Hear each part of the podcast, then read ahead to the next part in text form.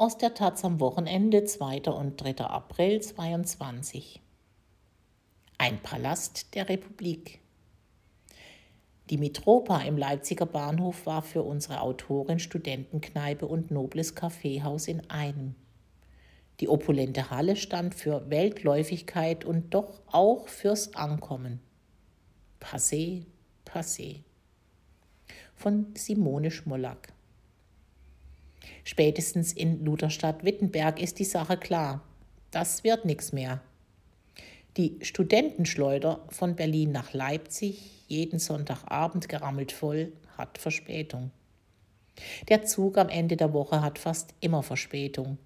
Und dann ist am Hauptbahnhof in Leipzig die letzte Straßenbahn weg. Und nun? Erstmal rein in die Mitropa. Ein Bier, ein Korn, eine Soljanka. Die Kellnerinnen kennen das und wuchten das Zeug, zack, zack, an den Tisch. Ohne Bestellung. Sonntagnacht gibt es studentische Stammgäste, vor allem bei Schnee und Eis. Manche warten auf die erste Straßenbahn in der Früh, andere auf ein Taxi. Ich habe so manche Nacht in der Mitropa im Leipziger Hauptbahnhof durchgemacht, in den 1980ern als Studentin in Leipzig. Die Mitropa, eine Halle so großzügig, offen und hoch wie der Petersdom in Rom, nur ohne Goldschnickschnack. Dafür Holztische, harte Stühle, eine breite Holztreppe auf eine Empore. Die Luft eine Smogmischung aus Zigarettenqualm und öligem Bockwurstdunst. Durchgehend geöffnet, sogar zu Weihnachten. Tagsüber lokal für Reisende und Geschäftsleute, nach Dunkelwerden Asyl für Schichtarbeiter, Trinker, Stasi-Spitzel, Prostituierte, einsame Herzen. Ein Palast der Republik. Im Jahr 1916 gründeten die Eisenbahnverwaltungen von Deutschland, Österreich und Ungarn die Mitteleuropäische Schlaf- und Speisewagen Aktiengesellschaft. Schlafangebote in den Zügen, Imbisslokale in den Bahnhöfen, auch in Leipzig. Damals das größte und begehrteste gastronomische Angebot in der Stadt. Zwei riesige Säle, der Preußensaal in der Westhalle für die dritte und vierte Klasse, im Ostzugang der Sachsensaal für die erste und zweite Klasse. Beide Säle in edlem Holz mit sorgfältig kolorierten Decken und reduziert geschwungenen Kronleuchtern. Auf den Tischen im Sachsensaal weiße Tischdecken, im Preußensaal blankes Holz, aber nicht weniger gastlich. Die stilsicherste Architektur, seit es Bahnhofsgastronomie gibt.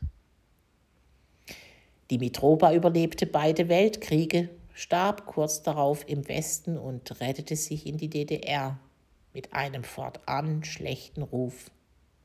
Bittersaurer Kaffee, schales Bier, verkochte Nudeln dreckige Speisewagen in den Zügen, schlampige Bistrobuden in den Bahnhöfen in Berlin, Dresden, Halle, Karl-Marx-Stadt. Ab 1961 kamen Autobahnraststätten dazu. In rund 100 Gaststätten und Kiosken, in sechs Hotels, zehn Flughafenrestaurants und in den Zügen der Reichsbahn machten 15.000 Mitarbeiterinnen am Ende der DDR-Zeit einen jährlichen Umsatz von 1,5 Milliarden DDR-Mark. Inoffiziell war der Beitrag noch höher. Es wurde viel unter der Hand gehandelt, Trinkgeld kam noch drauf. In Pasewalk, einer seinerzeit apathischen Kleinstadt im DDR-Bezirk Neubrandenburg, war die Mitropa Gaststätte für NVA-Soldaten eine Art Rettungsanker. Die jungen Männer, die zur Fahne in den Norden abkommandiert waren, nahmen nach einem freien Wochenende oder nach dem Urlaub an ihrem Heimatbahnhöfen den letztmöglichen Zug in Richtung NVA-Standort. Die meisten Züge erreichten Pasewalk gegen 2 Uhr nachts. Die nächste Regionalbahn nach Eggesin und Torgelow, wo die Kasernen standen, fuhr etwa gegen 4 Uhr morgens. In der Mitropa war es immer warm und es gab Kaffee, erzählt ein Mann, der regelmäßig dort saß. Das machte den Vorort zur Hölle ein wenig erträglicher. Die Mitropa in Leipzig war schon immer mehr.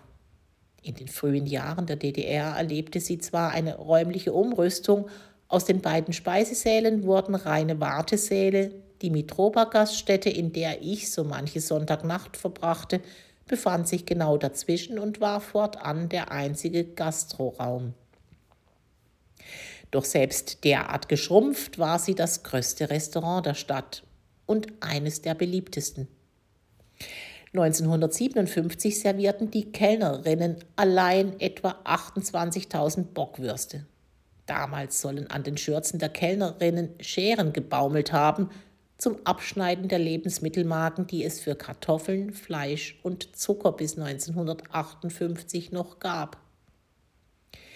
Während der Leipziger Messe im Frühjahr und im Herbst erlebte die Mitropa regelmäßig eine Hochzeit. Die Kellnerinnen trugen mehr als 10.000 preiswerte Vollgerichte an die Tische. In diesen Tagen wurden verzehrt 110.000 kalte und warme Speisen, 132.000 Prager Schinken, belegte Brötchen und Imbissbeutel. Wird der damalige Gaststättenleiter Gerhard Legscheid in einem Buch über den Leipziger Hauptbahnhof von 1965 zitiert.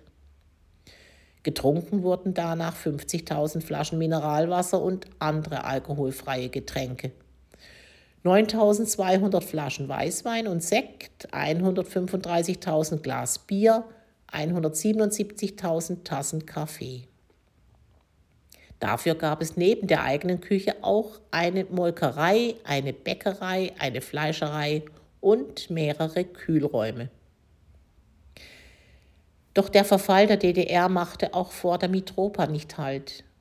Nahezu jede Tasse, die ich zu meiner Leipziger Zeit Mitte und Ende der 80er Jahre in den Händen hielt, hatte eine abgeplatzte Stelle, einen Sprung, Verfärbungen.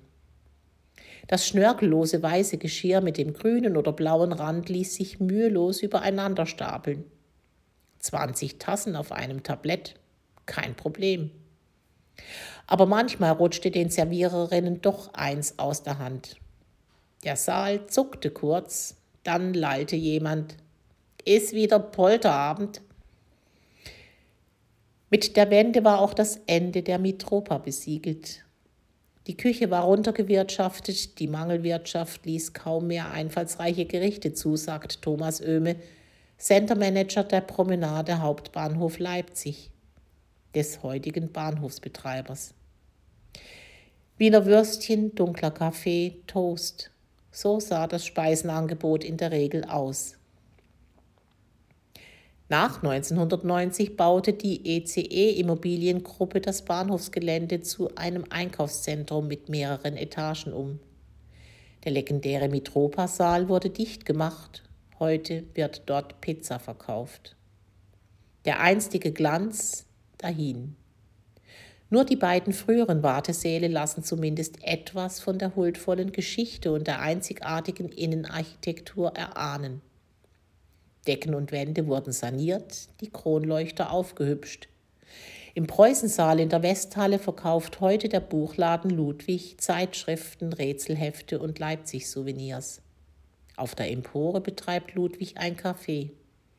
In der Osthalle im Sachsensaal hat Starbucks eine Filiale eingerichtet. Wer heute im Bahnhof essen will, nimmt die Rolltreppe runter ins Untergeschoss und steuert eine der zahllosen Imbissbuden an. Asiatisch, frittiert, Kartoffelgerichte, Käse, Fisch, Kuchen, alles da. Aber dann Pommes in der Styroporbox und Kaffee im Pappbecher. Wenigstens fahren die Straßenbahnen heute öfter und bis in die Nacht.